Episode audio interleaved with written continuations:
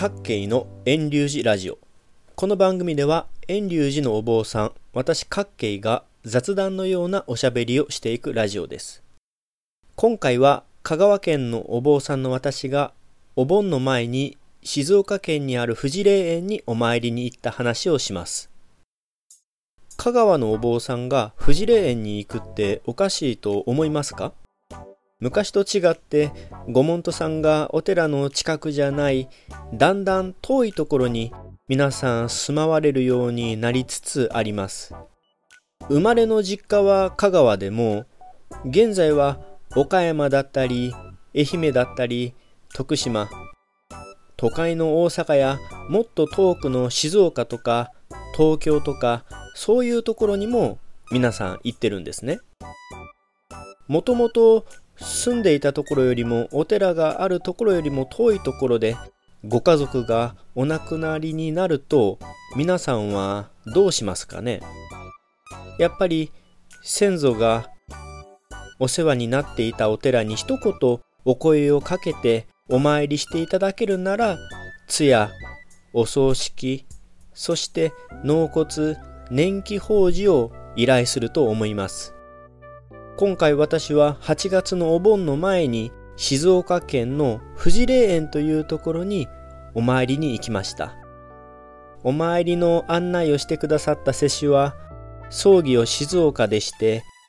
四十九日と納骨を富士霊園でしました。そして一周期には生まれた香川の私のお寺で法要をしてお寺にも納骨をしました。そして今度また三回忌に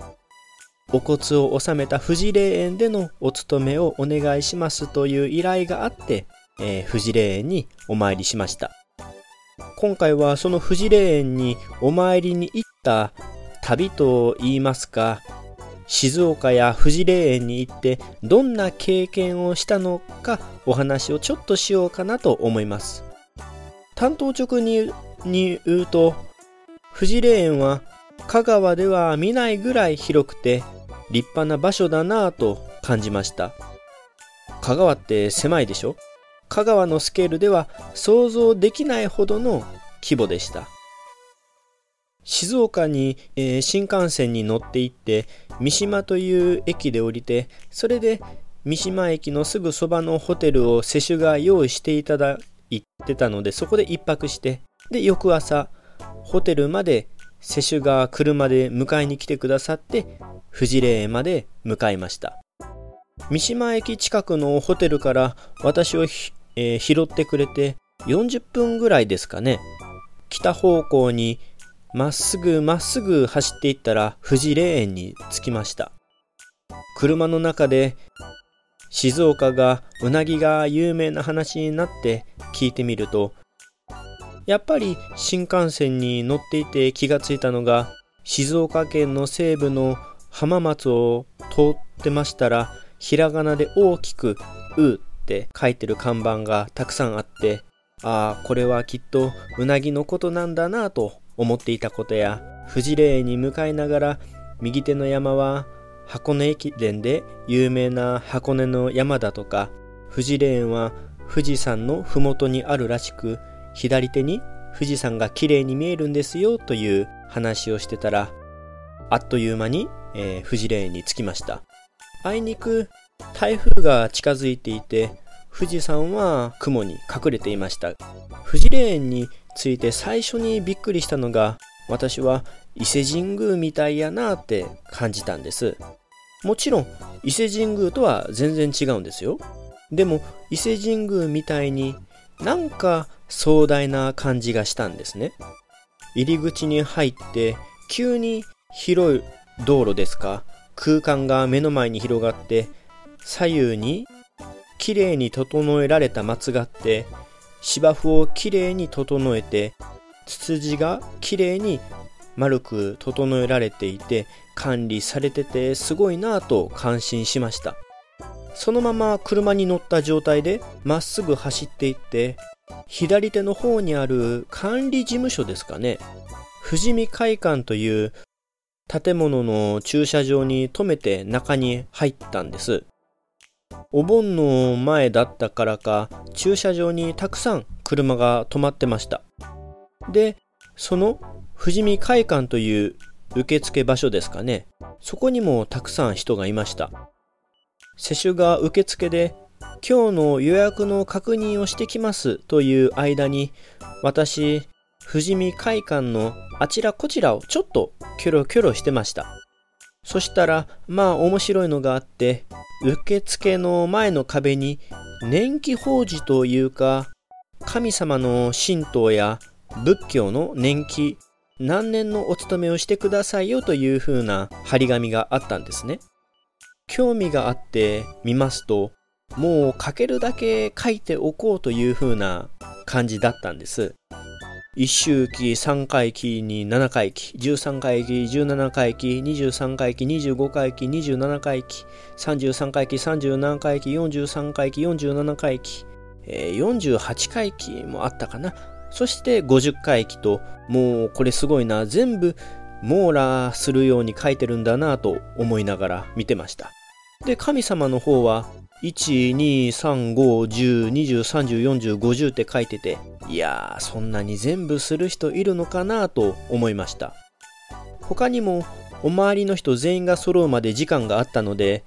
富士見会館の別館で待ってますと、そこには売店があって見てますと、お花が売られてて、ああ、ここは霊園だから、法事の他に墓参りの人のための花が売ってるんだなぁと思いました。値段はそこそこな感じでしたかね。まあ、お手頃でもありました。他にも結構面白いなと思ったのが、宇宙桜線香だったかな。宇宙を旅した桜の線香が売られていました。こんな線香もあるんだなと思いました。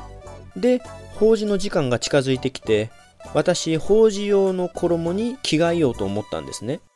でも、そんな僧侶控室きちんと用意されてなかったんです。三回忌で浄土真宗で田舎のお坊さんですから、法事には死刑というきれいな衣と五条下差という5つの布を折った袈裟を持ってきてたので、ちょっと着替える用の部屋が欲しいと言ったら、じゃあそこなら空いてるからどうぞみたいな感じで、まあ、反省部屋のような小さい部屋をいただいて、で着替えました。その後法事ができる場所礼拝堂ですかね。礼拝堂というのかわからないですけどもその建物に予約しているご家族様はお集まりくださいみたいな園内アナウンスがあって行きました。すると2つ分の1時間を取ってますのでと職員の方から説明がありました。田舎でそれに浄土真宗の法事でしたらもう1時間半から2時間ぐらいの法事がザラにあるんで、1時間でも短いくらいでした。まあ、えー、サービスでしょうか。1時間10分くらいの時間を用意してくれてました。私は急いで急いで中休みもなしで読経して法話お話をしてなんとかジャスト1時間5分ぐらいで終わらせれました。終わると会館の職員からお疲れ様でした、長かったですね、みたいなことを言われたのですけども、私からしたらもう短くて短くて、ものすごい焦って詰めて詰めて勤め上げたという感じなんです。で、法事が終わってホールを出ると、またすぐにアナウンスがあって、次の法要待ちのグループを案内してました。私は朝一番の9時頃ぐらいに富士霊園について10時開始ぐらいの法事だったんです。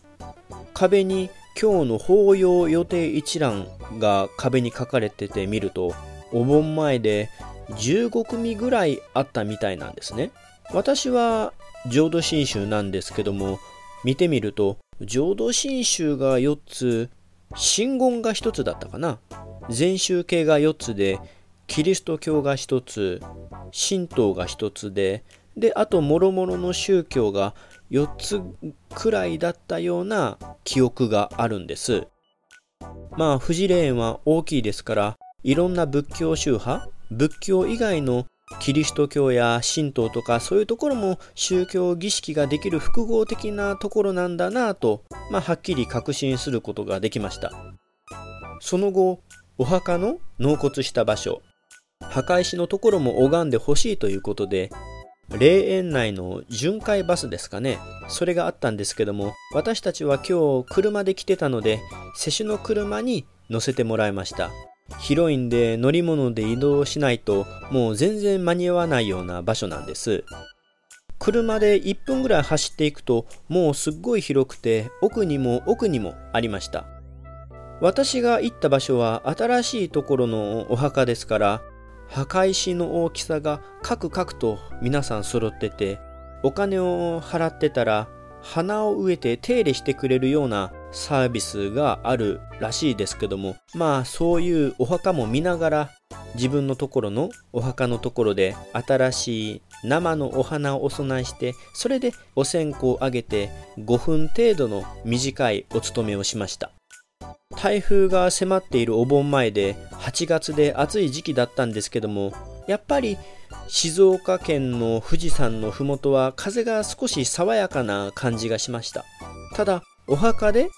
お勤めの間だいぶ気になったのがすぐそばにある富士スピードウェイというサーキット場があるんですよ。そこからブインブインブインブインブインという音が響いてきてそれがセミのミミミミミンという鳴き声と相まって騒がしいなぁと感じましたけども施主は賑やかなのも寂しくなくていいんじゃないですかみたいな感じで言われてたのでまあそれならそれでもいいのかなとも思いながらお参りしました富士霊園では霊園内で食事ができたらしいんですけども施主が気を使ってくれましてせっかく香川から来ていただいたということで静岡県のうなぎをお昼の法事の後の食事として振る舞ってくださったんです。場所を変えてうなぎ屋さんに10分ぐらい車を走らせて送ってくださってあの東京の神田が発祥なのかな。菊川といううなぎ屋さんに入ってうなぎを食べたんです。香川で食べるうなぎと違うらしくまたその世襲曰く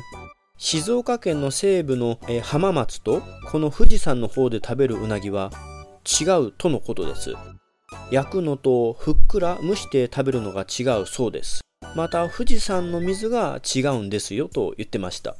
実際本当に美味しいうな重でした。私は香川のうなぎしか食べたことないですし、1年に一度も食べないのですが、こちら静岡のうなぎが本当に美味しくてびっくりしました。また食べたいです。それに何でしょう、あの、香川で食べたうなぎは四角い箱だったような気がするんですが、静岡の菊川で食べた時は、あの、丼は何と言うんですかね？お味噌汁が出てきそうな丸い大きな丼で中が赤くなってて、それにうなぎが入ってて、変わった盛り方をするんだなって思いました。まあそんな感じで静岡での富士霊園に行った旅。法事食事とまあいろんな経験してきた。そんなお盆前のお参りでした。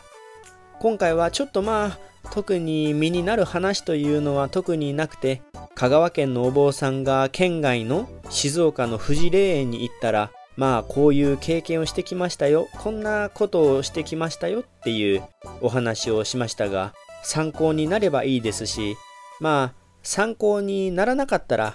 お坊さんがちょっとまあ楽しんできたと言ったら語弊がありますけどまあ普段味わえない経験をしてきたんだなと思っていただければなと思います。ちなみに富士霊園は日本桜名所100選に選ばれるほどの桜の名所らしいので4月中旬の見頃の頃はすごい混むらしいですし本田宗一郎とか安倍晋三大臣の先祖の安倍晋太郎とか岸信介とか有名人政治家の墓があるそうでまあ自分のところのお墓がなくても花見であったり観光に行くことがあるんではないでしょうか。入園料は無料だったと思いますので気軽に行けると思います。